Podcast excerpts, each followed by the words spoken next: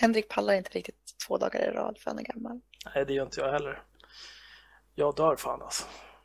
Uh, nu spelar jag in, så nu kan vi börja. Mm.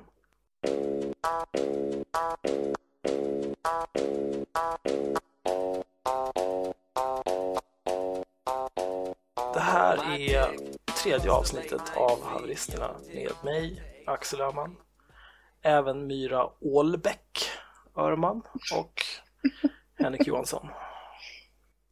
Varför var jag lät det så engagerat när det kom till mig? Men för att det var ett internskämt med Myra. Hon var ju med i någon tidning som vanligt eftersom hon är mm. Sveriges mest kända antirasistiska urringning. Och så fort hon är med i media så misslyckas de med att stava hennes namn rätt. Hon heter ju Åbäck, inte Ålbäck. Så it, it was funny joke.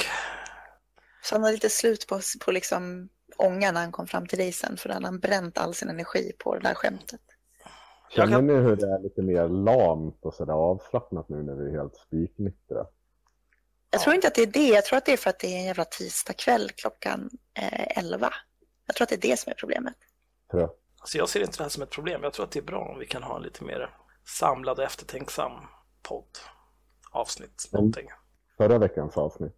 Ja.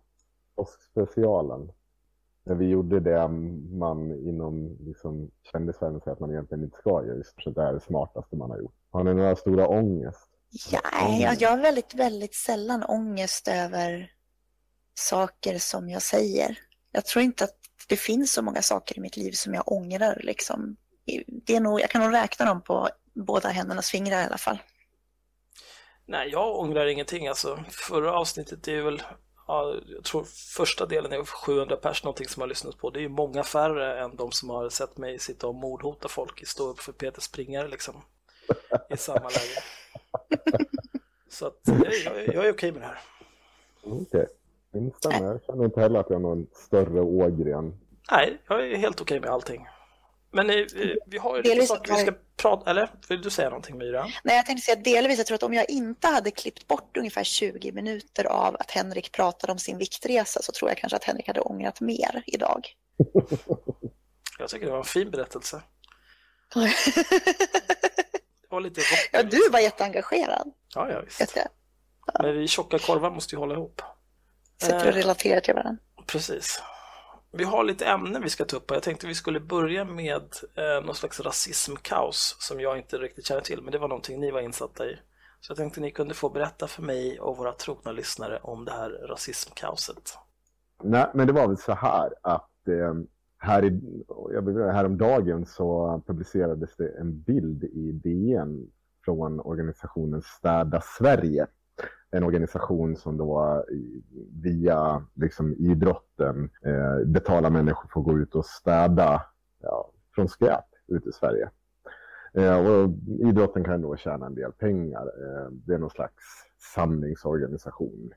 Men hur som haver, den här eh, annonsen man tryckte upp föreställer då eh, till synes då två vita personer som står med sådana här, ni vet, städarmar, så här gripklor och håller då en eh, till synes mörkhyad person som står med en basketboll och de står och håller hand i handleden samtidigt till rubriken Vi städar framtiden idag.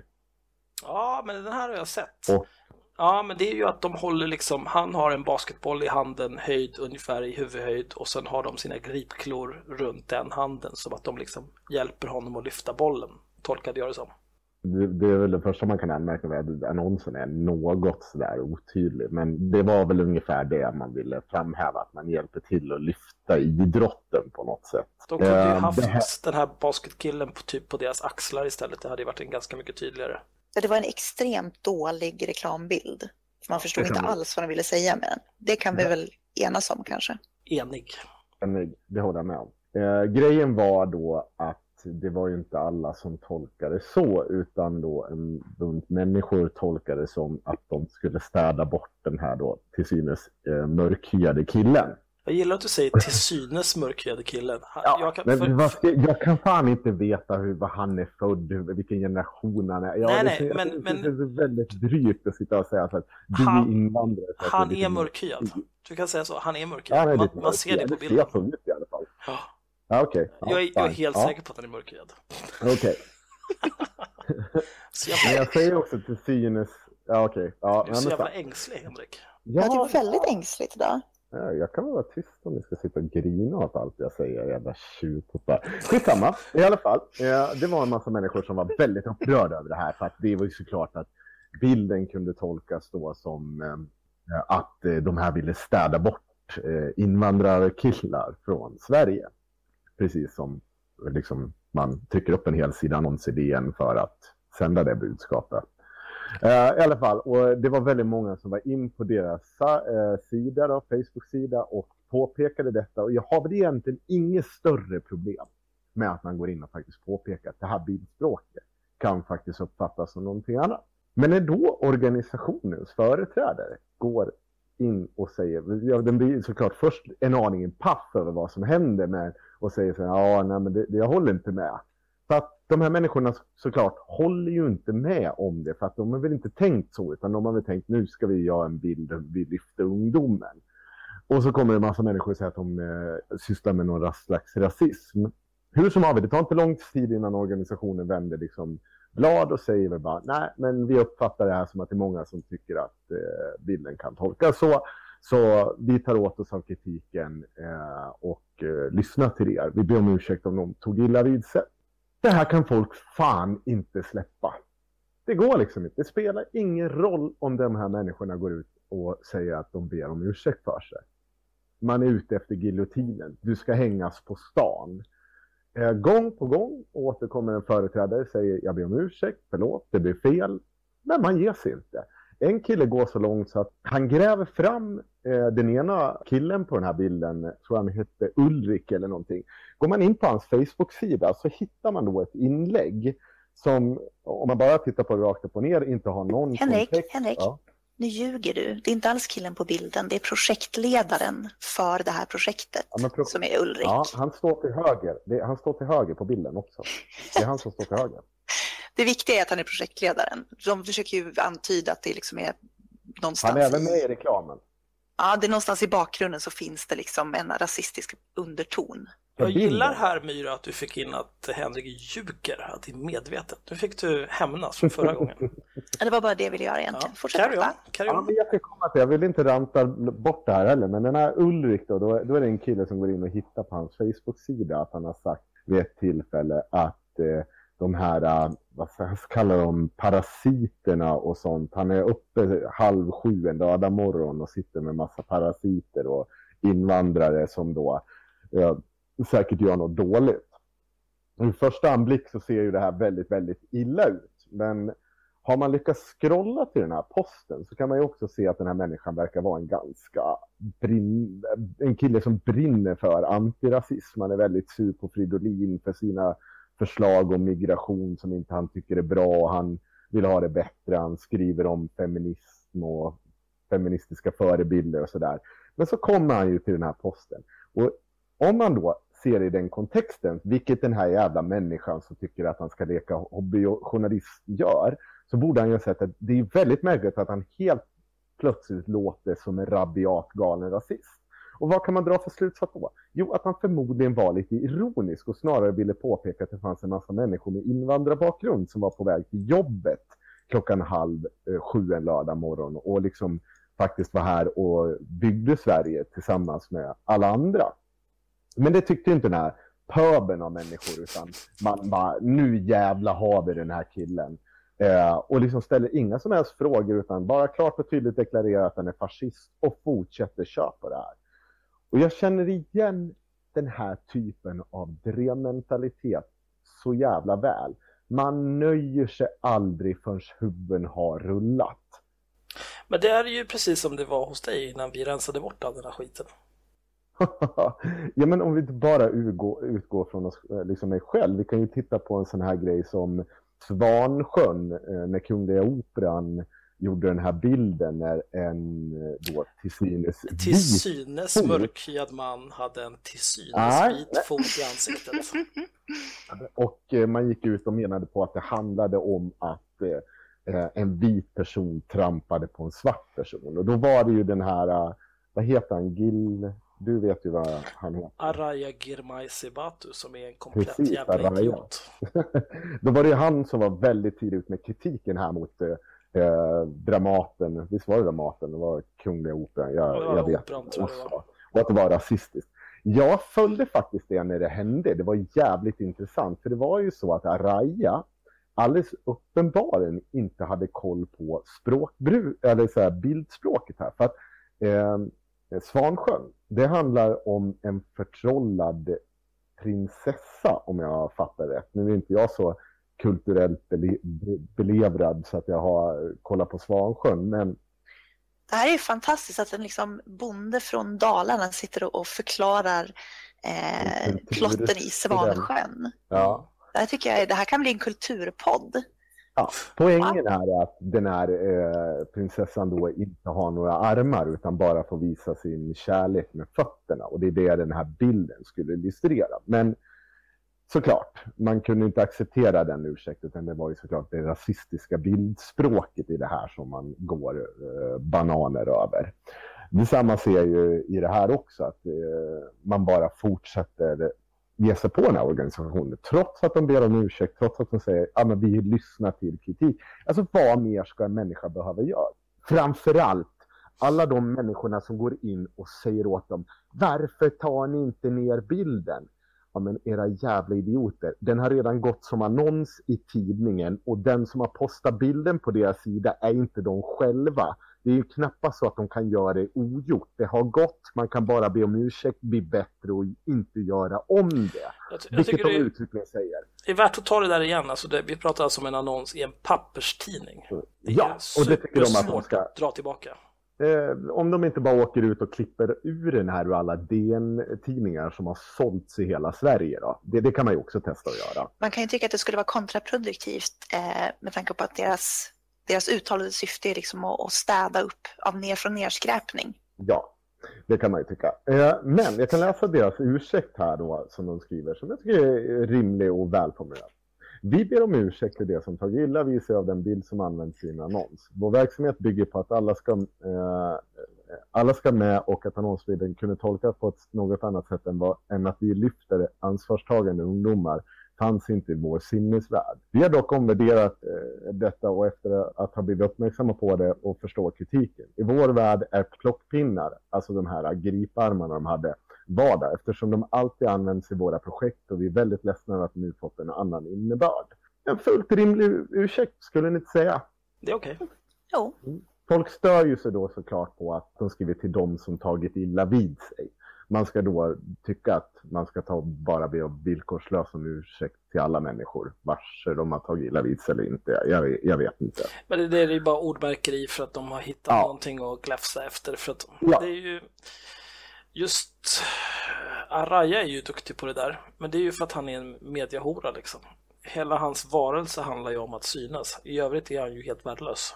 Det finns ju många som strävar efter samma sak en person som var väldigt snabb på att gå in då och kommentera det här, eh, den här ursäkten ganska precis efter de hade publicerat den, då.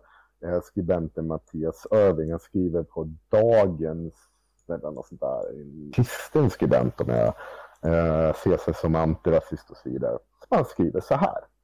Jag kan ärligt talat inte begripa hur idén till den här bilden ens kom till och hur den kunde ta sig hela vägen ut till färdig annons utan att någon, inklusive redaktören på tidningen, reagerade.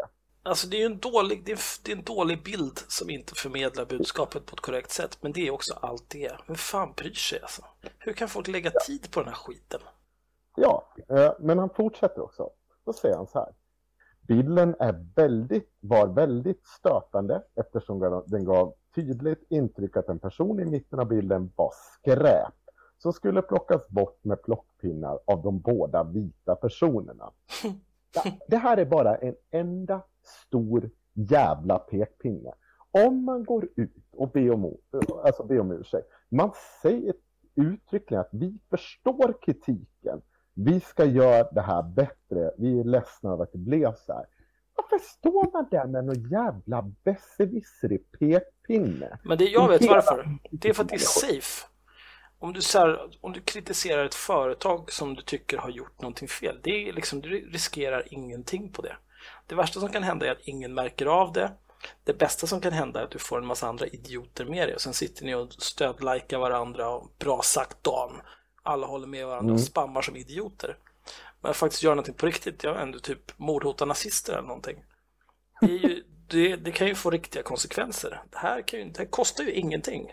Men samtidigt så får du dina likes och du kan, du kan göra reklam för, gärna, ja jag skrev en text om det här på Nyheter 24 i förra veckan. Och så länkar man den skiten eller sin jävla blogg eller sin podd eller vad fan man nu har. Det är totalt eh, riskfritt med tanke på att ett företag i det där läget kan ju inte göra mycket annat än att pudla. Liksom. Historien har ju visat där eh, ganska tydligt om man tittar både på Grand Hotel. Du hade folk som gick och, och satte en stjärna i betyg för att de hade hyrt ut till Sverigedemokrater och sen så gick då ledningen ut och tog avstånd och bad om ursäkt och så vidare. Det är det är den sunkigaste formen av aktivism. Det är verkligen att stå och sparka på en död häst. Alltså de sparkar inte ens på den döda hästen. De står ju liksom bara och tittar på en bild på den döda hästen på internet och så gör de en liten arg sån här reaktionsgubbe på den. Ja, det är faktiskt helt groteskt meningslöst.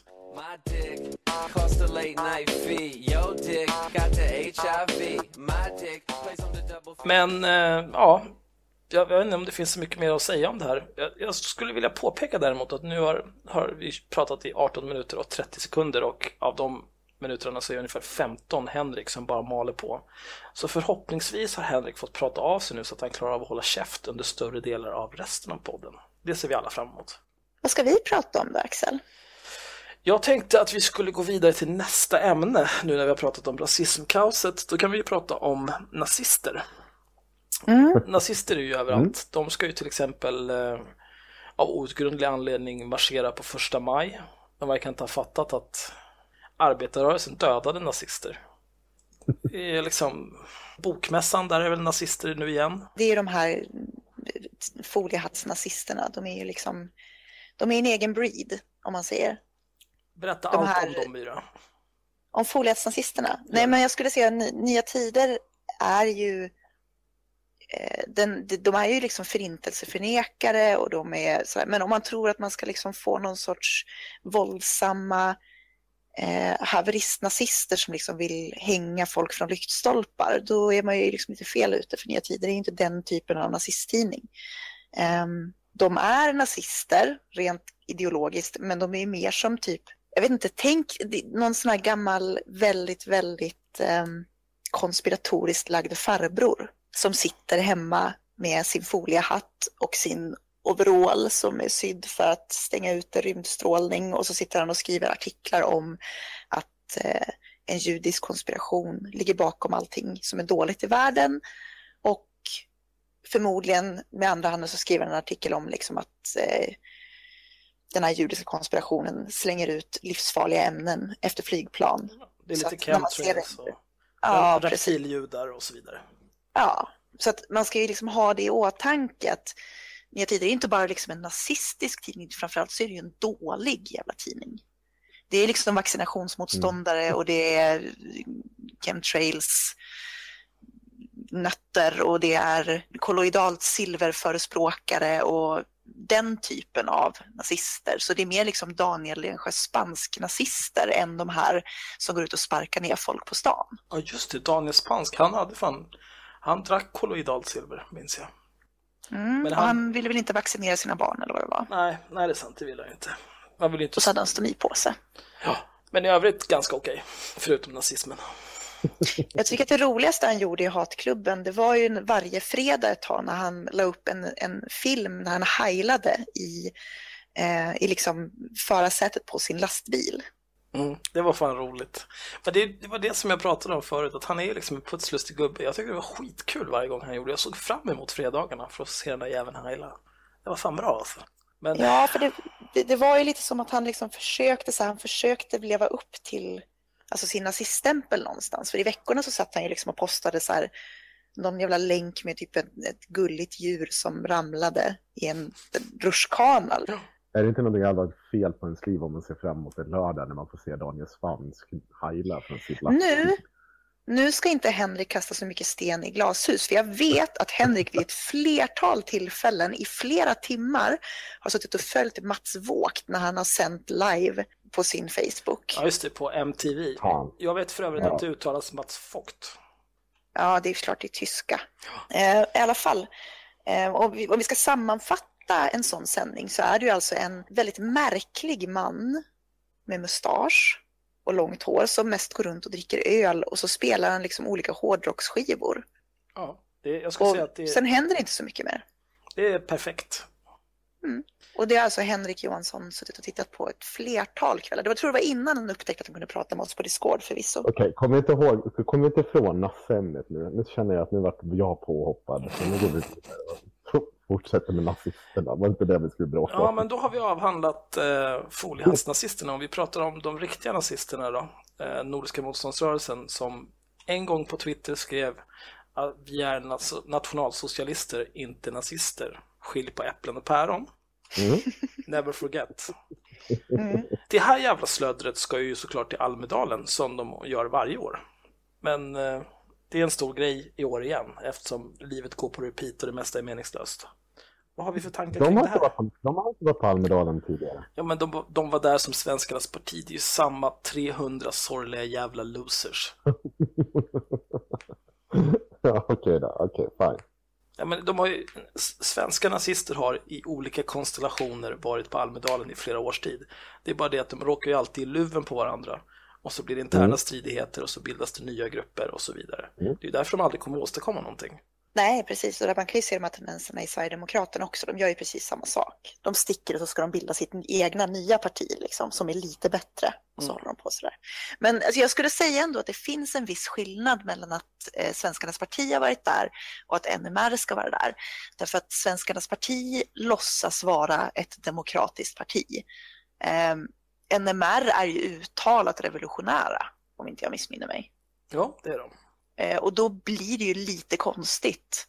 Alltså överhuvudtaget att liksom behandla dem som att de skulle få åtnjuta liksom någon sorts demokratiska rättigheter när de själva vill avskaffa demokratin.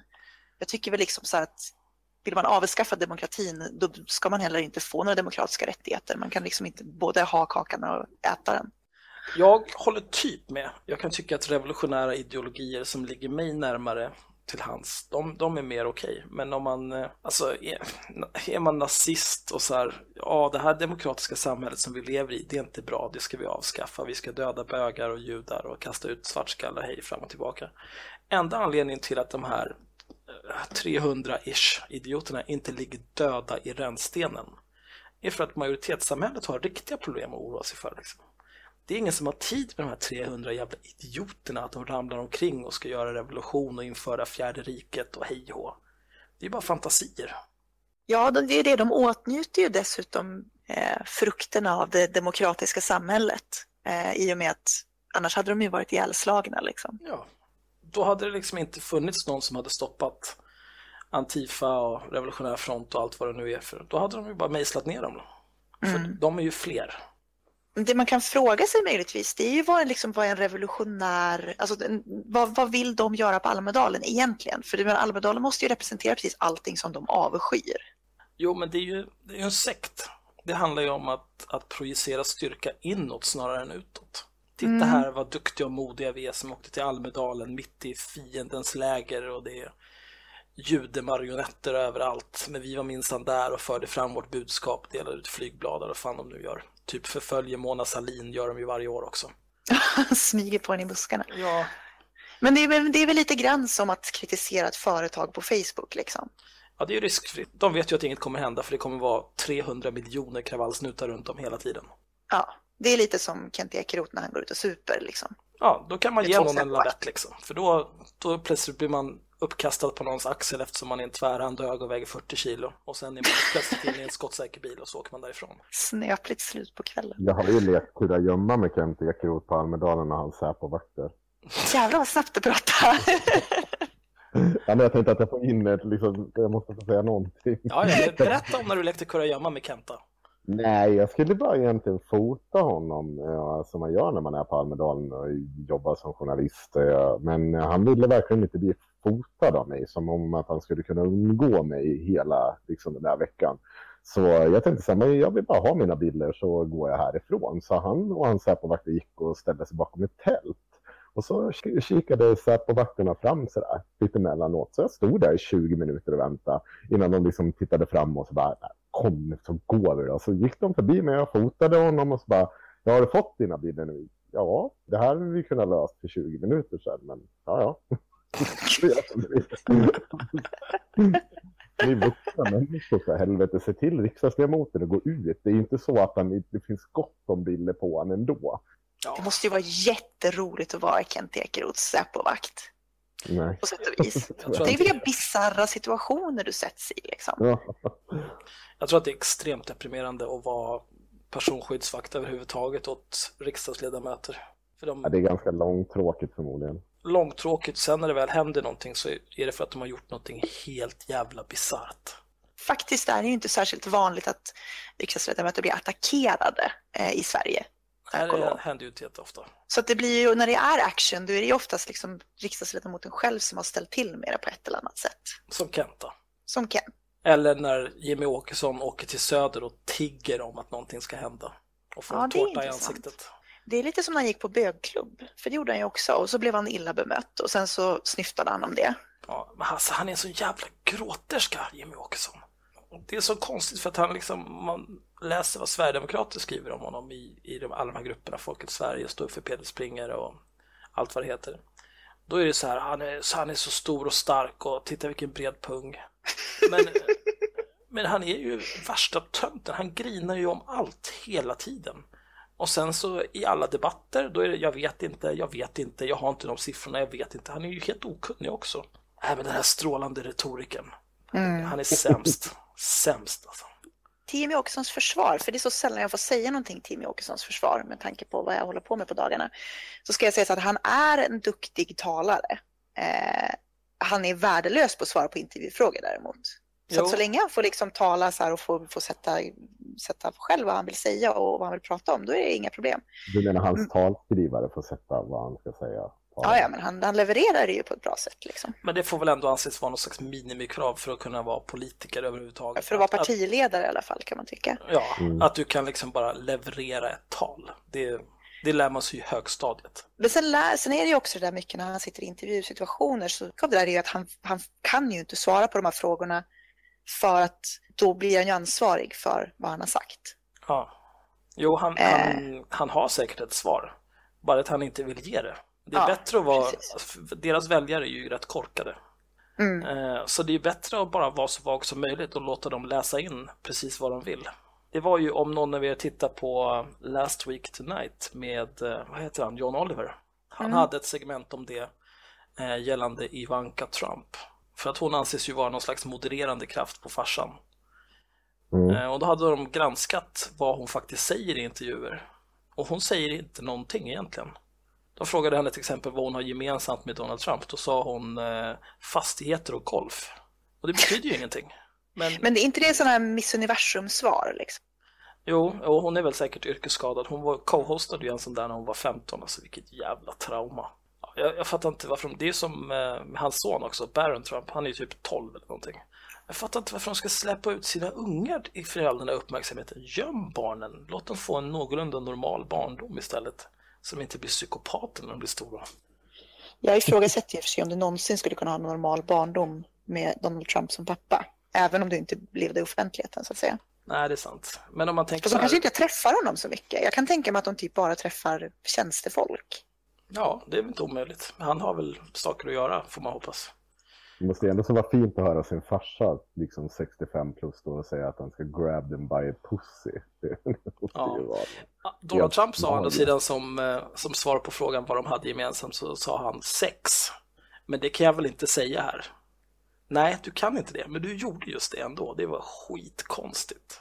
Han har väl även sagt att om inte Ivanka var hans dotter så skulle han ha legat med henne. Ja, Nej, han ska dejta henne eller något ja, sånt det är där. samma sak. Ja. Ja, men, Han är skitäcklig. Förlåt, men, men liksom, och det, det är bara Det så är här, det är som du säger. Va? BDSM 6, det var det de skulle ha, det var det han sa. Ja, BDSM 6. Upp i knullgungan, nu kör vi. My dick, bigger than a bridge. Yo dick, look like a little kid's. My dick, large like the Men nu har vi ju pratat om nazister. Eh, Jag så jag tycker inte tänkte, vi har pratat klart om nazisterna. nej, men vi ska prata lite mer om nazister fast med ett annat fokus. Jag tänkte att vi skulle prata om nazism och förintelseförnekelse med Ingrid Carlqvist som fokus. För hon har ju äntligen visat sina sanna färger och kommit ut som förintelseförnekare. Jag vill faktiskt lägga till en sak just om, eh, så innan vi drar in på Ingrid Carlqvist och hennes tokerier. Det är just det där om bokmässan. Eh, Förra året så ställde jag mig liksom eh, extremt skeptisk till den här bojkottkören. I år så eh, köper jag det fullt ut. Och det har just att göra med att eh, Nya Tiders eh, vicechefsredaktör är med de här megafonerna där man står och uppmanar människor att åka hem och trakassera journalister. För det är det man säger. Man säger åt människor att åka hem säger, tio åt gånger i en vecka eller exakt hur han formulerar sig, jag kommer inte ihåg. Men det handlar inte om att ställa frågor till journalister, det handlar om att få dem att sluta granska extremhögern. Och där finns det en poäng att säga att nej, det får fan vara bra för nya tider. Nu har de klivit över den här jävla linjen. Från tokiga konspiratörer som pratar om att Estonia är ett inside jobb och så vidare till att de faktiskt är aktivister. De uppmanar människor i den miljön att göra hembesök hos journalister och utan liksom, man överhuvudtaget vill ställa några frågor. Mest för att störa dem och få dem att sluta Det är ju granska. trakasserier, det är det. Det är trakasserier. Det är inte på något sätt eh, ämnat att de ska åka och granska. Men samtidigt Det blir det ju så, om de, ska den här cirkusen dra igång igen med den här jävla bokmässan alltså. Anledningen till att det blev så stort förra året var ju för att först så var det, ja men de får komma, nej de får inte komma, jo de får komma, nej de får inte komma och så bara folk skriker i kör som små barn på alla sidor. Och det, det gav dem ju bara massvis med publicitet. De, de, Absolut. de sa väl att de fick 6000 nya prenumeranter, eller sånt där sjukt. De kommer få lite uppmärksamhet den här gången också. Men det finns ett högst legitimt skäl nu. Förra året, det man kunde säga, då, det var att Bokmässan har ju tagit dit konspirationsteoretiker och idioter och förintelseförnekare och allting. Under ganska, liksom, det, det är inte första gången det sker direkt. Och man försöker åberopa det som argument. Men då får man ju hålla lite jävla konsekvent linje från Bokmässan. Vilket man egentligen gjorde där och sa att ja, men de är välkomna. Så fick de stå i sitt lilla jävla hörn och se dumma ut. Det är en stor skillnad när man går in och säger att man ska trakassera journalister.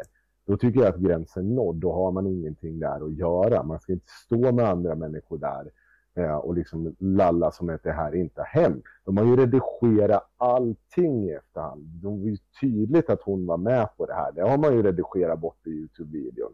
Eh, det är ju tydligt vad han står och säger i den där videon att man ska åka hem. Eh, han liknar mig vid en pedofil och så vidare och så vidare. Han har ju... Vem är det vi pratar om nu? Är det han Bashir Be-? Bashir, ja Ja, precis. Ja, han är ju, alltså vilken jävla pajas. filmar och är med och styr det här och hyllar honom direkt efter det här har skett. En gräns är dragen här. Alltså Ja, här ja, nej, men för Sanna Hill var ju, han nämner ju henne, om jag inte missminner mig, så nämner han ju till och med henne i, i den filmen, eller gjorde i alla fall. Ja, det är- det är tydligt, det stod i, liksom, i texten under och allting att hon var Mm. med på det här och hon hyllade och ville göra det här fler gånger tillsammans med honom. Det skrev hon ut själv. Det var Mm. helt såklart tydligt att hon var en del av megafonerna. Det här har man ju försökt tona ner för man insåg att det här skulle bli ett helvete. Eh, För den här gången skulle man ha legitim kritik som inte gick att bortse liksom från att ja, men de har ju haft andra idioter där. Ja, nej, det, det fanns en poäng förra året att tala om att det fanns andra idioter där också. Absolut. Men nu vad jag vet så har man ingen annan som uppmanar till trakasserier av journalister. Men då, för att styra tillbaka samtalet Mm. på rätt spår, så jag, jag kan avsluta med att säga att jag tycker att alla de här människorna som gör meningslösa aktioner som inte kostar dem någonting, de kan göra gemensam sak med mig och erbjuda Bashir Rabbani med kompani en kopp kaffe i sitt hem. Och så kan vi prata med honom tillsammans. Var och en får ta emot en av de här trasiga små Sverigevännerna i sitt hem och så reder vi ut det här. Bashir Rabbani är välkommen att komma hem till mig på Gullmarsplan. Komma när som helst, det är bara att skicka ett PM så löser vi det. Och nu går vi vidare. Ingrid Carlqvist. Ingrid Ja. Carlqvist. Ingrid Carlqvist har ju alltså sent om sidor vaknat upp och accepterat eh, sin roll som antisemit. Och det tycker jag ändå är värt att uppmärksammas. Ja, Eh, Ingrid har ju varit, hon har ju varit inne och liksom vimsat på det här spåret tidigare, eh, ganska länge, får man väl påstå. Och liksom nosat lite grann på antisemitismen eh, till och från. Eh, hon fick ju sparken från, från Gatestone Institute därför att hon började prata om att man skulle kunna samarbeta med Nordiska motståndsrörelsen. Och, och det var ju lite kontroversiellt då, även om det fanns SD-politiker som stöttade henne i det uttalandet. Eh, Men nu har hon tydligen kommit ut som, eh, som antisemit. Eh, Hon har, eller som hon själv säger då, hon har alltså pratat om sitt uppvaknande i citat judefrågan. mm. Det här gjorde hon då i Motgift, eh, som är en nazistpodd. men hon har väl varit med där tidigare? Ja, Ja, det har hon. och de har varit med sen Vi, vi kommer ju till Ingrids egna, egna podd lite senare tror jag. Men citat också, hon pratar om sin bakgrund som, som kantjihadist och säger att nu när jag ser tillbaka så kan jag se vilka som sponsrade den kantjihadistiska rörelsen. Mm. Och, och det kan man väl då tolka som att det är en, det är en judisk konspiration då? Det är trippelparenteser, ja, Ja. absolut. Så judarna krigar mot muslimerna via den Sverigevänliga rörelsen? Är det så? Ja, men lite så, ja. Mm. Ja, hon, hon är helt skogstokig och borde inte få rösta. Jag är glad att hon är gammal och snart kommer dö. Eh, Men jag, tycker att det är fint ändå att hon äntligen har kommit så långt i sitt uppvaknande. Ja, att hon har kommit ut ur garderoben. Ja, och det måste vara väldigt skönt för Ingrid, för hon har ju liksom försökt vara legitim så pass länge. Samtidigt som hon har suttit och sagt saker som att eh, till exempel muslimer kanske är allergiska mot klassisk musik. Det är en grej hon har sagt. Rimligt. Det finns ju faktiskt en blogg som inte uppdateras längre. Uh, shit Ingrid Karlqvist says. .blogspot.com tror jag. Mm. Där finns det många jättefina citat från den här jävla dåren. Är du inne på den nu så att vi kan få några? Jag skulle kunna gå in. Mm. Får ni lyssna Jag kan ju säga mitt... någonting, jag tycker att det är så kul, alltså, det är så intressant just det här när man kommer upp i det här uppvaknandet, att börja med just det här med förintelsen, och man, har, man ska börja ifrågasätta fakta, och det säger de också i Ingrid Konden. de sitter ju så här, man ska ifrågasätta allt, allt ska diskuteras, allt ska på bordet, judefrågan ska på bordet, alla de här grejerna, man ska aldrig, så fort man inte får ifrågasätta, det, de säger de säger till och med det här citatet att den grupp eh, eh, som man inte får ifrågasätta är den som styr eller något sånt där. Ja, det är ett känt citat. Alltså om du vill, vad är det det är? Om du vill veta vem som, vem som styr, titta på vilka du inte får kritisera eller något sånt där. Precis, exakt så säger de. Mm. Jag vet inte vem citat det är, men du kan fortsätta prata så ska jag googla det. Ja, eh, men då kommer hon ut och så säger hon att eh, hon säger bland annat att eh, faktan om förintelsen inte stämmer. Hon säger att eh, överlevarnas eh, berättelser ofta är lögner. Eh, och de eh, återkommer till det här klassiska alltså, argumentet som alla de här människorna använder, som vi har försökt folkbilda lite kring. Och det är eh, dels de här eh, diskussionerna om att man skulle ha använt eh, judars eh, fett till att tillverka tvål, att man har gjort lampskärmar av judars hud. Eh, och en annan klassisk argument är då att Anne Franks dagbok är fejkad. Och det är väl ett av de lite mer märkliga argumenten. Det är inte nog med att det har blivit motbevisat att den absolut inte är fejkad. Men boken tar heller inte upp förintelsen. Så vad det skulle reflektera på, liksom själva förintelsen som händelse, det är väldigt oklart. Utan det handlar ju bara om förföljelsen av eh, judar. Och, Jo, jo, men alltså om man, om man nu tror på att liksom förintelsen stageades av den judiska konspirationen för att skapa Mm. liksom sympati så är det ju fantastiskt bra sympatiskapande att ta en liksom sårbar liten flicka och berätta om hur jobbigt hon hade det på grund av nazisterna. Dessutom används det ju, den används ju, menar, det är ju fortfarande mer eller mindre obligatorisk läsning i skolorna skulle jag kunna tänka mig. Ehm, Så det är väl en av de vanligaste resurserna man lär sig om just andra världskriget. Jag att- säga någonting snabbt om de, just de här andra påståendena, just om tvål och lönnskärmar. Det här är ingenting som tas upp som officiellt bevis för förintelsen. Det har varit känt att det här är, jag, jag vet inte om man har helt sagt att det här är bara eh, trams, men däremot har man inte använt det som bevisning för själva förintelsen. Eh, ryssarna hade med det som en av åtalspunkterna eh, under rättegångarna efter kriget. Men det togs aldrig upp där. Det var aldrig någonting man dömde någon för. forskarna har ju liksom, de tar ju inte det där utan de, det finns ju massa andra bevis, gott om andra bevis varför Förintelsen har ägt rum. Och det är ju inget att snacka om. Men det är liksom, de, de ger sig på de här argumenten, det, alltså, det blir en halmgubbe man skapar. Alltså, däremot finns det ju en myt om det här som sprids även in i media och så vidare. Och det är ju inte bra att det fortsätter spridas en sån typ av felaktighet. Men det har absolut ingenting som reflekterar på om det har hänt eller inte. Nu tror jag att du har micken ner i halsen igen. Har jag den ner i halsen? igen? Det tror jag inte va?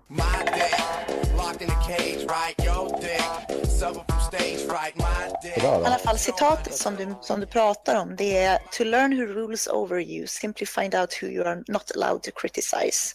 Okej. Eh, det är lite intressant att de använder det här citatet eh, i och med att det Eh, blev ju liksom aktualiserat i och med eh, Hebdo-attentatet ehm, i Paris. Där användes det väldigt mycket av vitmaktrörelsen för att liksom bevisa då att eftersom du inte får kritisera Mohammed, du får inte, du får inte göra satir om profeten så betyder det att det, det är de som är liksom hotet ungefär. Eh, precis som alla andra citat på internet så har ju det här tillskrivits Voltaire men det finns ingen som kan bevisa att det faktiskt kommer från Voltaire. Så nu har ni fått. Jag har ett citat trivia. från, eh, från Voltaire som är helt sant och som är det bästa citatet någonsin. Mhm. Un bon mot ne prouve rien. Ett bra talesätt bevisar ingenting. Varje gång de citerar någonting, då ska man droppa den. Då håller de käften. Hittade du sidan med citat från Ingrid Carlqvist? Ja, det var inte alls lika kul som jag minns det. Det är mer, Nej. det är mer typ så här vad hon skrivit för dumheter på Twitter. Hon, hon har skrivit en artikel en gång om att eh, muslimer och inavel, de svåra konsekvenserna den får och så vidare. Tyvärr ser man inte när inlägget är gjort. 2013 kommer de flesta från se nu, när jag öppnade ögonen istället. Hon är lite av en citatmaskin ändå. Hon säger ju väldigt mycket dumma saker som det här med att man ska spela klassisk musik så att man liksom skrämmer bort araber. Och, eh, det var ju någonting hon sa, jag tror att det var, jag kommer inte riktigt ihåg vad jag snackade, jag tror att det, skulle, jag tror att det var i podden faktiskt som pratade om det där med Ingrid och Konrad. Mm. Ja, men nu tycker jag vi ska gå över till att prata om Ingrid och Konrad. Mm. Eh, Som vi inte gjorde. Som vi inte gjorde för att vi pratade om bara Ingrid. Men nu, det är en perfekt övergång. Det är som att vi Mm. har planerat det här. Ja, alltså det är helt fantastiskt vad man kan åstadkomma när man inte har druckit en massa sprit innan man poddar. Det är otroligt. Jag kanske skulle prova det här innan jag går till jobbet också. Bara vara helt nykter. eh, Du men ska ta i nu vet ju alla vem Ingrid är. Eh, nu ska vi prata om Konrad. Vem Mm. känner sig manad? Får jag prata om Konrad? Absolut. Mm. Jag tänker att egentligen så ska väl Henrik säkert prata om Konrad för då kommer Konrad att bli jättearg. Vi har ju faktiskt tagit upp Konrad tidigare. Jag tror att i första eller avsnittet. Eller Alltså- kanske andra. Det är när vi pratar i alla fall om, om att ni båda har liksom haft, eh, skulle fightas med olika nazister. Ja, olika alltså, jag kommer ta upp Konrad i den här podden tills han kommer till Gullmars och jag får slå sönder honom. Det är alltså, vi har tidigare refererat till Konrad som, som Plockepinnemannen. Ja. Daniel Vresig. Eh, och eh, det känns som att vi ändå har avhandlat honom så vi kan ju kanske prata om att podden är, är dum istället. Absolut. Vi har inte uttömt riktigt hur patetisk Daniel Wesig faktiskt är. Nej, okej, nej men prata mer om hur patetisk han är. Ja, men Jag tänkte du skulle få prata om det där när han ville att du skulle vara med i deras podd. Ja, just det, okej. Ja, nej, men så här var det ju. När jag började jobba med IRM, eh, Daniel Vresig var ju med i Hatklubben och eh, var ju inte från början outad som Konrad, utan det var ju någonting som, som Henko faktiskt gjorde i Hatklubben. Oj, Mm.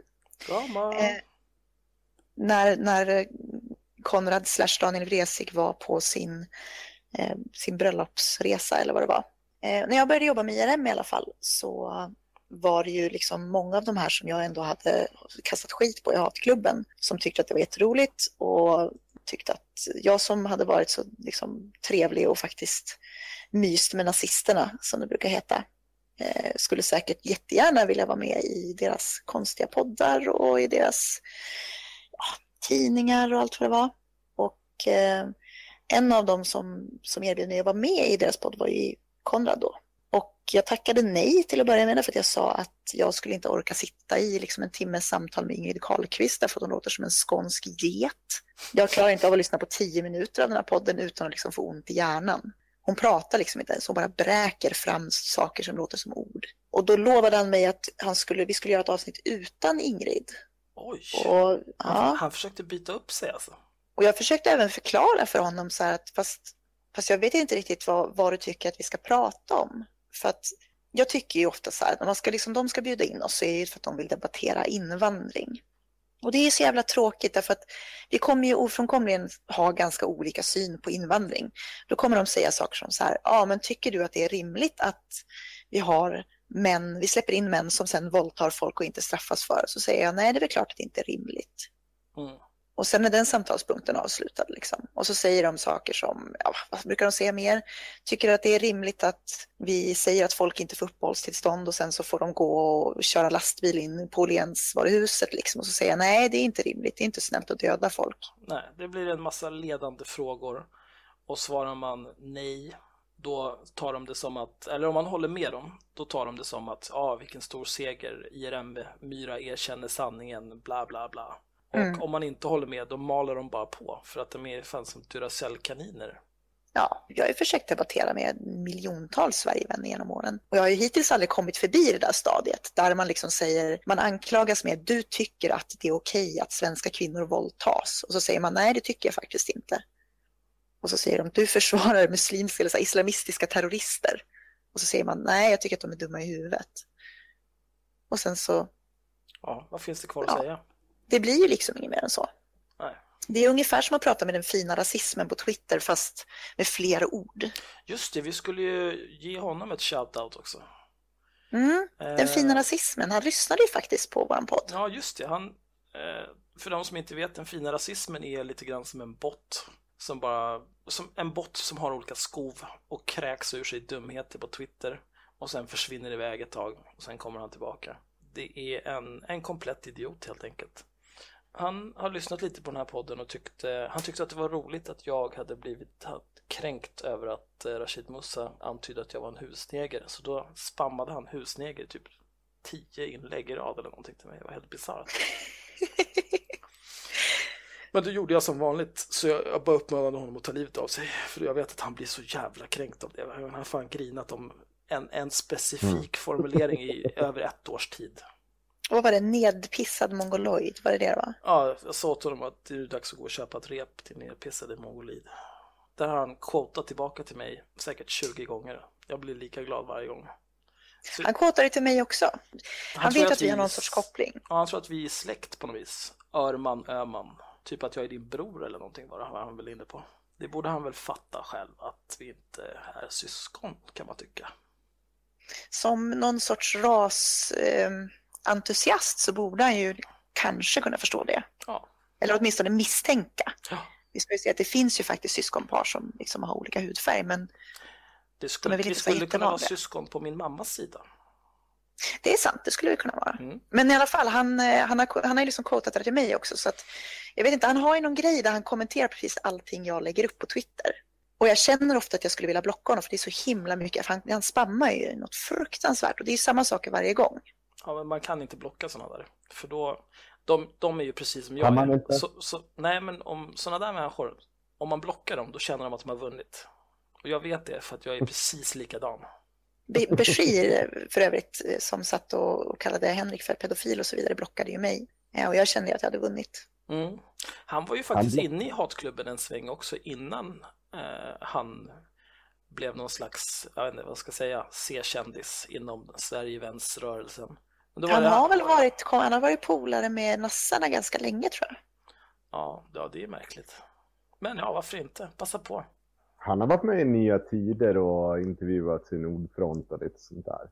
Ja. Mm. Men han var inne i hatklubben i alla fall.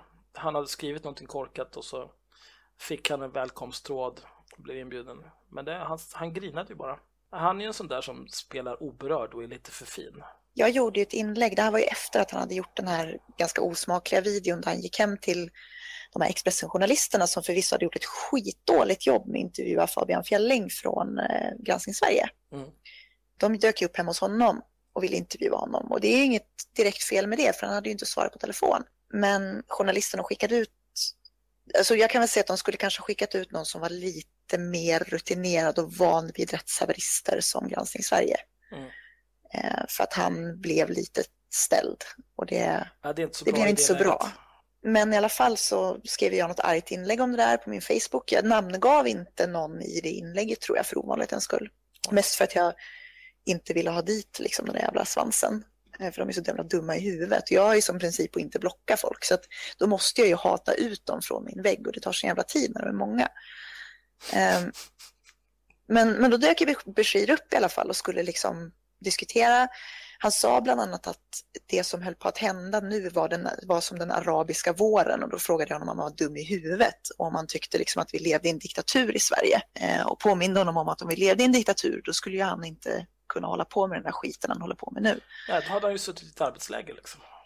Ja, och jag tror inte Mm. att Sverige skulle vara så mycket sämre. Nej, det skulle vara mycket bättre. Då skulle han ju göra nytta. Ursäkta mig Ja. Vad säger ni om att sätta svensk media i träningsläge med den fina rasismen innan de ska iväg och göra sådana här intervjuer med Granskning Sverige? Ja, men jag typ. gjort under.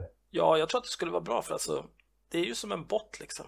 Eh, Så det är ju bara att, att härda sig. Mm. Du ställer en fråga och så får du någonting helt vettlöst tillbaka. Så ställer du samma fråga igen så kommer något annat helt vettlöst. Samma fråga en tredje gång. Då kommer anklagelser om att du mörkar någonting och så vidare. Jag, tänker att som journalist måste man väl vara beredd på att det kan komma vad för korkad skit som helst när man ställer en Mm. fråga. Och då tror jag den fina rasismen skulle kunna göra lite nytta. För en gångs skull i sitt värdelösa jävla liv. Jag satt ju faktiskt, jag och Simon från IRM satt ju någon kväll när vi hade outsägligt tråkigt och försökte föra en, liksom, en vänskaplig konversation med den fina rasismen. Eh, Martin heter han för övrigt, han blir jättearg om man vet att han heter Martin. Mm. Ehm. Han blev också jättearg om man pratar om vart han bor någonstans. Och man vet vart han bor för att han har locations påslaget på sin Twitter. för att han är dum i hela huvudet. I alla fall, vi satt och försökte ta reda på vilken hans favoritfilm var i ungefär två timmar. Mhm. Så att nästan oavsett vad han sa så svarade vi med att vi skulle svara på hans frågor om han berättade vilken hans favoritfilm var först. Ah. Jag tror vi fick aldrig ens ut det. Alltså, han, kan, kunde han inte bara ljuga? Han bara undvek frågan liksom. Alltså, det är helt bisarrt. Säg bara Top Gun så är det klart. Det måste ju vara Top Gun. Han gillar Metallica kommer fram till. Vid något tillfälle så lyckades jag liksom komma igenom det här. Ja, Jag vet inte, det blev någon sorts, någon sorts avbrott i loopen liksom. det kan... Och så sa han att han stod och lyssnade på Metallicas nya album. ja, klart han gjorde det. Han bor ju i närheten av mig. Han bor, Ja. ja, han bor ju typ fyra mil ifrån mig. Är det ett mordhot, Henrik? Nej. Det Tråkigt. kommer att vara ett mordhot när han har citerat det på Twitter, tro mig. Ja. Jag får, får väl komma med lite mer raffinerade mordhot än liksom att han har inte slagit av locations på Twitter och att jag fattar att han bor inte så långt ifrån mig.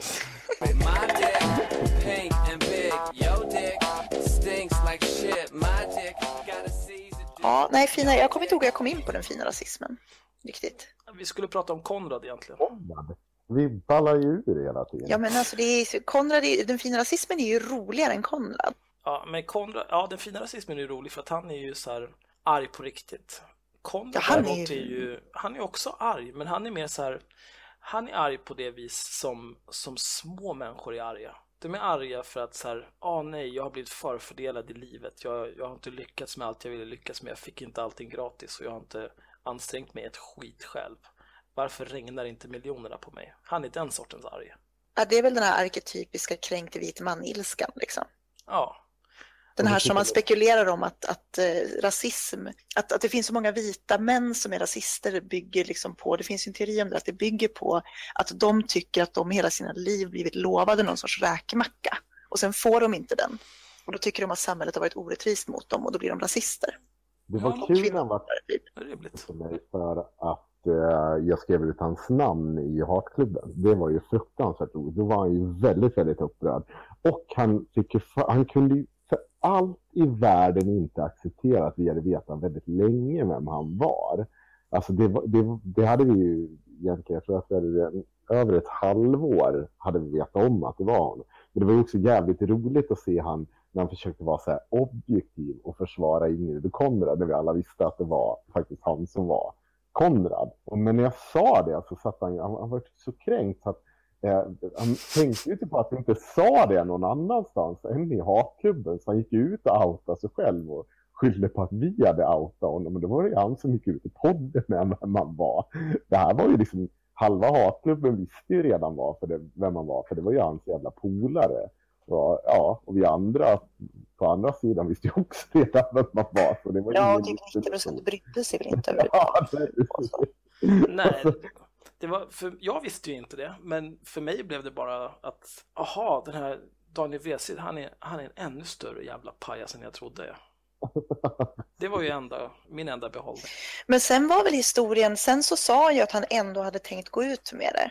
Vilket är lite så här, jag hade Ja, ändå inte velat komma på ditt kalas även om jag hade blivit bjuden. Mm. Men han, han började ju också då, jo, det var det jag skulle komma med just det att han inte för sitt liv förstå att vi hade vetat om det så länge och inte gått ut. Det var ju bara för att han var faktiskt inte så jävla, han var ju ganska skitnödig aktör. Det var ingen vi brydde oss så pass mycket om. Vi hade ju mest roligt åt dem. Eh, men han började då eh, säga att det var någon på hans bröllop som outade honom och var helt manisk med att den där skulle få. Och jag bara, det är fast, alltså, du får väl ge dig på någon stackars bröllopsgäst om du vill det. Vi har vetat länge. Han skulle veta hur vi har fått reda på honom. Men det var, det var den där bröllopsgästen. Så jag undrar hur det gick för den. Om den fick sura meddelanden på Facebook som man gör som vanligt. Bisarrt alltså. Eh, jag pratade faktiskt, eller jag pratade inte, jag, jag växlade ord med Daniel Bresig på Facebook för inte Mm. så länge sedan. Eftersom Sebastian, trevlighetsliberalen, bjöd in mig i en chatt tillsammans med Daniel Bresig och tyckte att vi antingen skulle träffas och slåss eller ligga. Och det var lite ordväxlingar. Eh, men eh, alltså det enda han gjorde var egentligen att, att skriva neger om och om igen i olika variationer. Och i olika Och kallade dig för. Alex istället för Axel. Ja, just det. Han, var så, han är så obrydd att han... Jag skrev en gång i hatklubben att när han också kallade min egen så sa jag så här, men om du kommer till Gullmars och så säger du det där när du är inom striking distance liksom, så då kan jag ta dig på allvar. Men inte innan dess. Och så, jag tror att han hade fyra felstavningar på mitt namn när han skulle skriva det, men han kom ihåg det citatet exakt. Så precis så obrydd var han om vem jag är och vad jag tycker om honom. Det är inte särskilt svårt att bara liksom titta på Facebook heller där ditt namn står medan du kommenterar. Ja, alltså det är så jävla tragik. Men då var det i alla fall att han... Eh, eh, det blev ju mer att vi bara roastade honom där. Jag bjöd ju in er och resten av Team Hater och då sprang han för livet för han hade inte tid. Jag sa ju till och med till honom så här, men ta bjud in några av alla dina coola polare. Så kör vi en roast-off. Se vem som är bäst. Det finns ju faktiskt en reell risk nu för att jag vet att bara häromdagen så var ju ehm, IRM, Interrasismen har ju en egen podd och ehm, vid något tillfälle så hade de ju nämnt då Ingrid och Konrad, det har de säkert gjort flera gånger. Mm. Men då alltså i, på Soundcloud så kan man gå in och kommentera. Och då har Ingrid och Konrad-kontot på Soundcloud varit inne och kommenterat på IRM-poddens eh, avsnitt och skrivit så här typ, ja, ni kan nämna oss i er podd men ni vågar inte ta debatten med oss. De är så besatta av att ta debatten, de här människorna. Så att om Ingrid och Konrad vill komma och sitta i ett samtal med oss och ta debatten med oss så ska ju, jag vet inte, jag känner att vi kan väl bjuda in dem. Inte Ingrid, för jag får så ont i Inte huvudet. Ingrid, men men- Konrad kan få komma. Konrad, Konrad kan ju komma. Vi är Han tre kommer- stycken. Så, Han kan ju komma och berätta varför förintelsen inte är på riktigt. Det vore ju kul att höra. han kan ju Det kan komma man ta debatten, precis som inte det hade debatterats eller bevisats. Men vi kan ju, det skulle vara intressant att höra vad han tycker om att hans, hans parhäst Ingrid har kommit ut som fullfjädrad förintelseförnekare och totalgalning. Om Han, han, är- han är okej med det. Han han, håller ju det. ja men då så, då är ju han samma skrot och korn, det är bra att veta. Men då kan vi ju göra det enkelt att eh, Konrad kan ju komma till Gullmars så tar vi debatten med honom. Absolut. Och kaffe. Den här, Eh, Han kan få med sig Beskir. Det är om han lyfter sin block på mig på Facebook. Ja, Bashir också, men vi, vi är ju tre stycken så de måste ju också få vara tre. Låt dem ta med Ingrid också. Eller Sanna Hill kanske. Mm. Det blir ju bra, då är det två killar och en tjej på varje lag. Eller typ, vi har en normstygg tjej och så är vi två tjocka korvar. De har ett plockepinn, någon slags idiot och sen eh, någon alkad jävla skånsk hagga. Ja, nej men det, vi, vi, får, vi får fila mer på den idén. Jag är helt okej med att ta debatten faktiskt. Eh, bara det att jag vill inte att det ska vara invandringsdebatten för den är så jävla tråkig.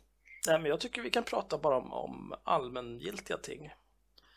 Mm. Eh, Mer en, en mätning av allmän, eh, allmänbildning, Mm. allmän koll på det geopolitiska läget. Så får vi ha en Ja, opartisk domare som, som håller koll på hur många gånger de börjar prata om judar, sionister, Israel, chemtrails, Kollodialt silver. Wallenberg, Bonnier. Soros. Bonnier. Ja, hur kan jag glömma Bonnier? Gud. Soros, för i Och helvete. Soros, ja. Ja, Familjen Bonnier, de är väl inte ens judar? jo, det är de. Det, det är som om det vore relevant. Ah. Du, ehm, hade vi något mer ämne vi ska avhandla ikväll? Ja, jag, jag tänker att vi ska leka en lek. Vad sa jag om det här i första avsnittet? Ja, Men det här är en rolig lek. Det här är en jätte, jättebra lek. Känner ni, känner ni peppen? Känner ni peppen? Ja, jag... Har nämligen kommit på att vi ska leka en lek som heter Flashback eller familjeliv.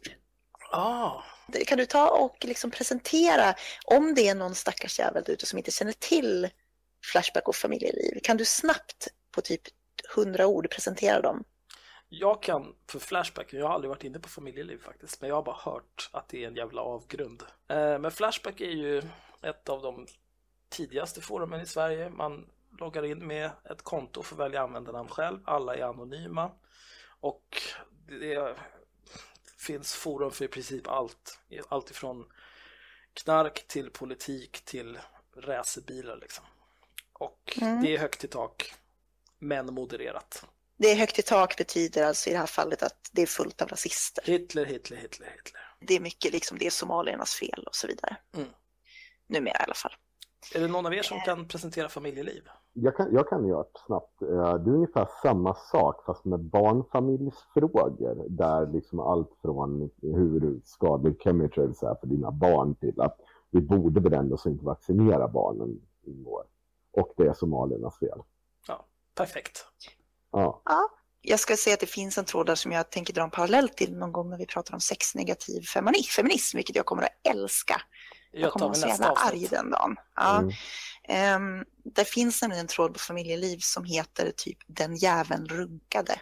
Jaha, Där en den, kvinna pratar om att hon är jättearg för att hennes eh, pojkvän har, hon har kommit på att hennes pojkvän har runkat och så är hon jättearg över det. såklart. Eh, och det är ungefär alla trådar i liksom, typ alla sexnegativa feministgrupper någonsin är ungefär så. My dick is like supersize. Your dick look like two fries. My dick more Eh, men i alla fall, vi ska leka en lek som heter familjeliv eller flashback. Eh, ni ska få tävla mot varandra har jag tänkt. Ja, då så. Kör nu bara. Jag vill bara spöa Axel i det här jävla spelet. Okej. Det är jättelätt. Jag kommer alltså läsa upp en trådtitel. Mm. Eh, och ni ska då gissa huruvida den här tråden kommer från familjeliv eller om den kommer från flashback. Okej. Go. Första tråden, och då är det Axel som får börja. Första tråden heter Onormal stor bebis. Är det något fel? Något stavat NGT om det är viktigt för ditt omdöme. Är det familjeliv eller är det flashback? Det är Axel. Det är Axel. Det är en rapport från BB. Oh, wow! Fatshameade du just Axel? Där fick du till det. Jag vägde faktiskt ganska mycket när jag föddes. Jag är typ 3,8 kilo. Men det Ja, var, ju för, det var för att jag lyfte i livmodern. Så jävla stronk. Men, ja. Men jag tror, eh, med tanke på att familjeliv har ett tydligt fokus på just familjeliv så tror jag att det här är en familjelivstråd. Du hade rätt. Yes! Det är familjeliv. Då får du ett poäng. Ska jag Eh. behöva hålla reda på det själv då eller? Nej, jag, jag har, jag har en Excel, ett Excel-ark för det här. Ehm, bra. så det är lugnt. Eh, Henrik, Mm. ska jag ta hans oskuld som present? Familjeliv eller flashback? Nej, fan. Jag, jag vill ju gärna säga familjeliv, men jag chansar på flashback. Du hade fel. Tråden kommer på en familjeliv. Oj. Jag är ledsen, det blir inget poäng för dig. Jag hade faktiskt också gissat på Flashback där. Eh, Axels tur då. Mm. Sambon har tagit lån utan att fråga mig. Rätt eller fel? Familjeliv. Mm. Du hade rätt. Yes. Ett poäng till till Axel. Yes. Inte för att vara den som är den, men det känns som att jag får väldigt lätta frågor. Och det är slumpmässigt vilka ni får nu, så att det är liksom, det är, det är inte mitt fel. Mhm. Henrik då? Är min katt sjukligt överviktig? Familjeliv eller flashback? Flashback. Nej, du hade fel. Tråden Men vad på fan, är det bara familjelivsfrågor det här? Nej, det är blandat. Okej. Axel? En brat tutade åt min flickvän. Familjeliv eller Flashback?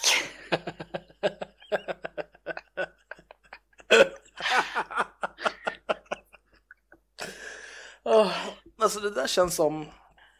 Eh, jag, skulle, jag skulle tippa att det där är någon sån här Haninge-pundare som har skrivit den där tråden. Och då är det på Flashback. Helt rätt. Yes. Du är jättebra på den här leken. Ja, jag kan en hel del internet. Det fanns en hel del odds för att det var Flashback den här gången också. Ja, Ja. okej. Ja, men den här då, den här, då, nu är det Henriks tur. Svamp, gräs, ladyboys, dragons och highway to hell i Thailand. ja, men det måste ju Eller vara Flashback. Flashback. Flashbacks drog-tripprapport. Ja, du hade rätt. Henrik får sitt första poäng i tävlingen. Grattis, välkommen in i matchen. Ja. Det står 3-1. Jag kan även tänka mig att det där var i typ eh, prostitutionsforumet också. Eh, men jag ska kolla vart det var. Jag tror faktiskt att det var i... Eh, det var i Tripp och rusrapporter. Henrik får en bonuspoäng Oj, Mm. för att han korrekt gissade under forumet. Så, Ja. det bjuder jag på. då är det Axel igen då. Tråden heter Diamant för 3000 kronor i smyckesbutik. Fick 250 spänn av pantbanken? Fem frågetecken. Familjeliv eller Flashback? Eh, det där känns som familje... Nej, jag, jag tror Flashback faktiskt. Rätt. Tråden hör hemma på Flashback. Nice. Då står det 4-2. Henrik? Min Mm. dotter vill tatuera sig i ansiktet. Vad göra? Familjeliv eller Flashback? Ta ditt Ja, jag säger liv. familjeliv. Säger du familjeliv? är det ditt slutgiltiga svar? Vart det tyst nu igen? Nej, det är frågan över ditt slutgiltiga svar. Ja, sa jag.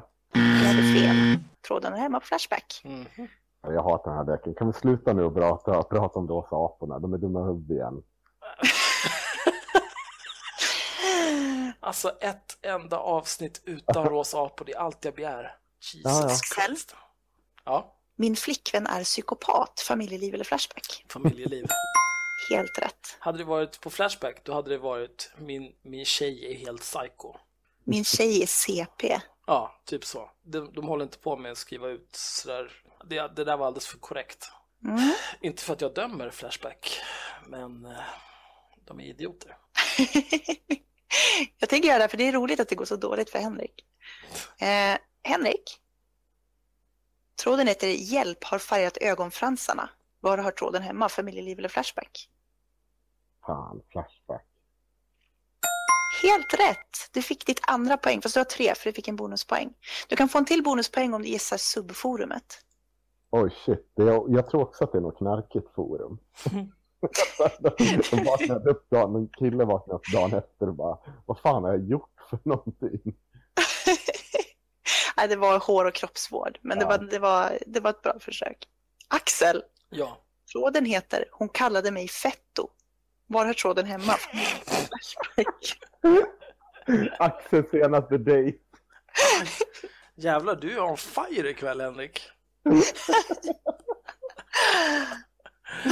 Eh, jag tror på familjeliv för att ingen på Flashback skulle skriva så, för där är alla vansinniga narcissister som aldrig skulle erkänna en sån sak.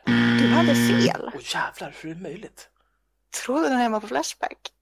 Vilket, vilket underforum? Det måste ju vara något, Relationsakuten Åh, såklart. herregud. Det är där alla tragiska människor hänger. ja, kuckforumet. De har träffats några gånger och hon kan tydligen explodera om man säger något negativt om henne överhuvudtaget. Idag påpekade att det ser värre ut än hos knarkare hemma hos henne, vilket det gör. Då sa hon att jag var ett fetto. Wow. Står det någonting om hur gamla de här människorna är?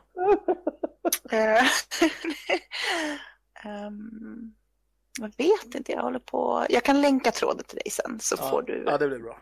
får du, får du Men- men sätta det dig in så att du kan lära dig. Det är så lätta, så lätta liksom, lösningar på det där. Du har träffat någon ett par gånger och hon spårar ur så fort du säger någonting negativt om henne. Då är det antingen sluta säga negativa grejer om henne eller walk away. Hur svårt kan det vara? Det låter ju ganska lättlöst. Vi kan inte alla vara Sverigevänner. Precis. Allting kan inte alltid vara somaliernas fel. Nej, nej, det är sant. Vill du ha en sista chans Henrik att komma upp till Ja. eh, trådens namn är alltså dräggigaste krogen i Stockholm. Familjeliv eller Flashback? Vad säger han? Flashback sa jag. Du hade rätt. Mm. Det, Vill du gissa under, vill du gissa under forumet så kan du få oavgjort. Det tror jag inte, för att jag- jag kan inte så många förutom tripprapporten och uh, gränstråd. Aktuella brott, typ. Nej, det är såklart barer och nattklubbar. Ja. Men då har alltså Axel vunnit det här, inte så oväntat kanske, med fem mot fyra. Så det var inte så... Det blev ganska jämnt ändå, Henrik. Jag vet inte vad du klagade på. Då vill jag också poängtera att jag fick ju inga bonuspoäng. Jag fick inte ens chansen att ha några bonuspoäng. Nej, jag tyckte lite synd om Henrik. Han hade ju faktiskt, alltså han hade ju någon sorts handikapp kunde jag känna. ja, och handikappet i det här fallet är att jag liksom har växt upp och haft ett liv under den uppväxten. Oj, oj, oj, är om ursäkt för det. Ja. Det. Och sen när du blir Avstånd. vuxen så kastar du det livet i sjön. så inåt helvete. Vad gör jag nu för tiden? Sitter i Rosa Aporna och på Folket Sverige. Ja, det här gick ju bra. Vi kan ju konstatera att med det liv du lever idag så hade du haft mer nytta av att växa upp som jag och Axel gjorde på internet. Mm. Det kan man tycka. Men som sagt, Så blev det inte. hade vänner. Oj. Ja, Du, tror- du tror inte att vi hade vänner eller? Det är, väl, Ja, här är det, är, förlåt, det är väldigt mycket slag mot liksom solarplexus idag. Ja. Men det är också kanske för klockan är 20 över 12 på en tisdag. Jag ska upp och jobba imorgon. Nej, men nu, nu tycker jag att vi... Nu får det räcka. Nu, Ja, nu går vi och lägger oss. ja, nu har vi en timme och 25 minuter för Myra att klippa till någonting vettigt. Så nästa avsnitt blir väl en kvart kanske.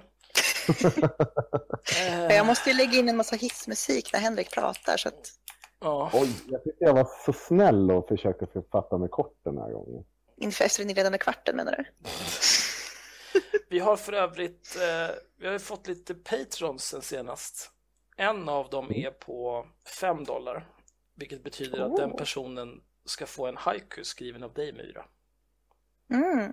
Ja, det ska jag fixa.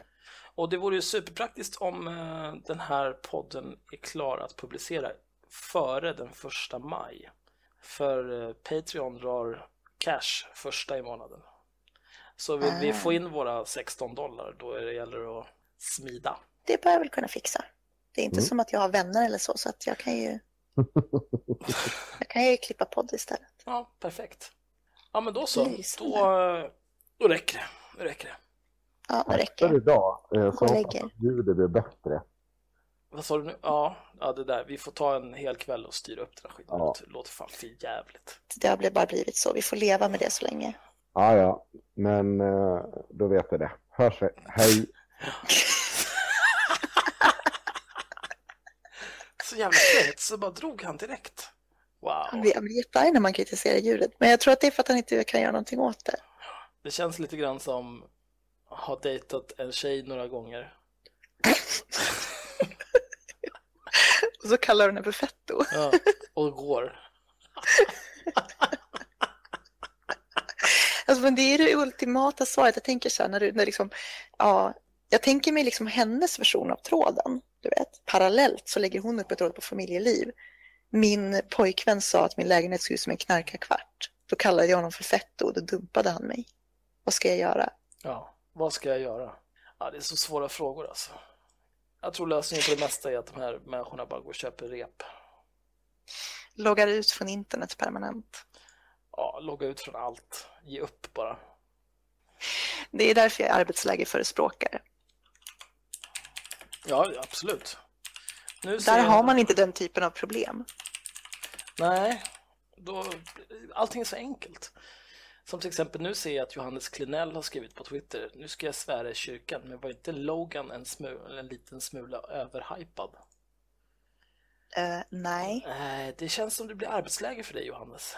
P.S. We got dicks like Jesus. Jesus. Dicks like Jesus. Dicks like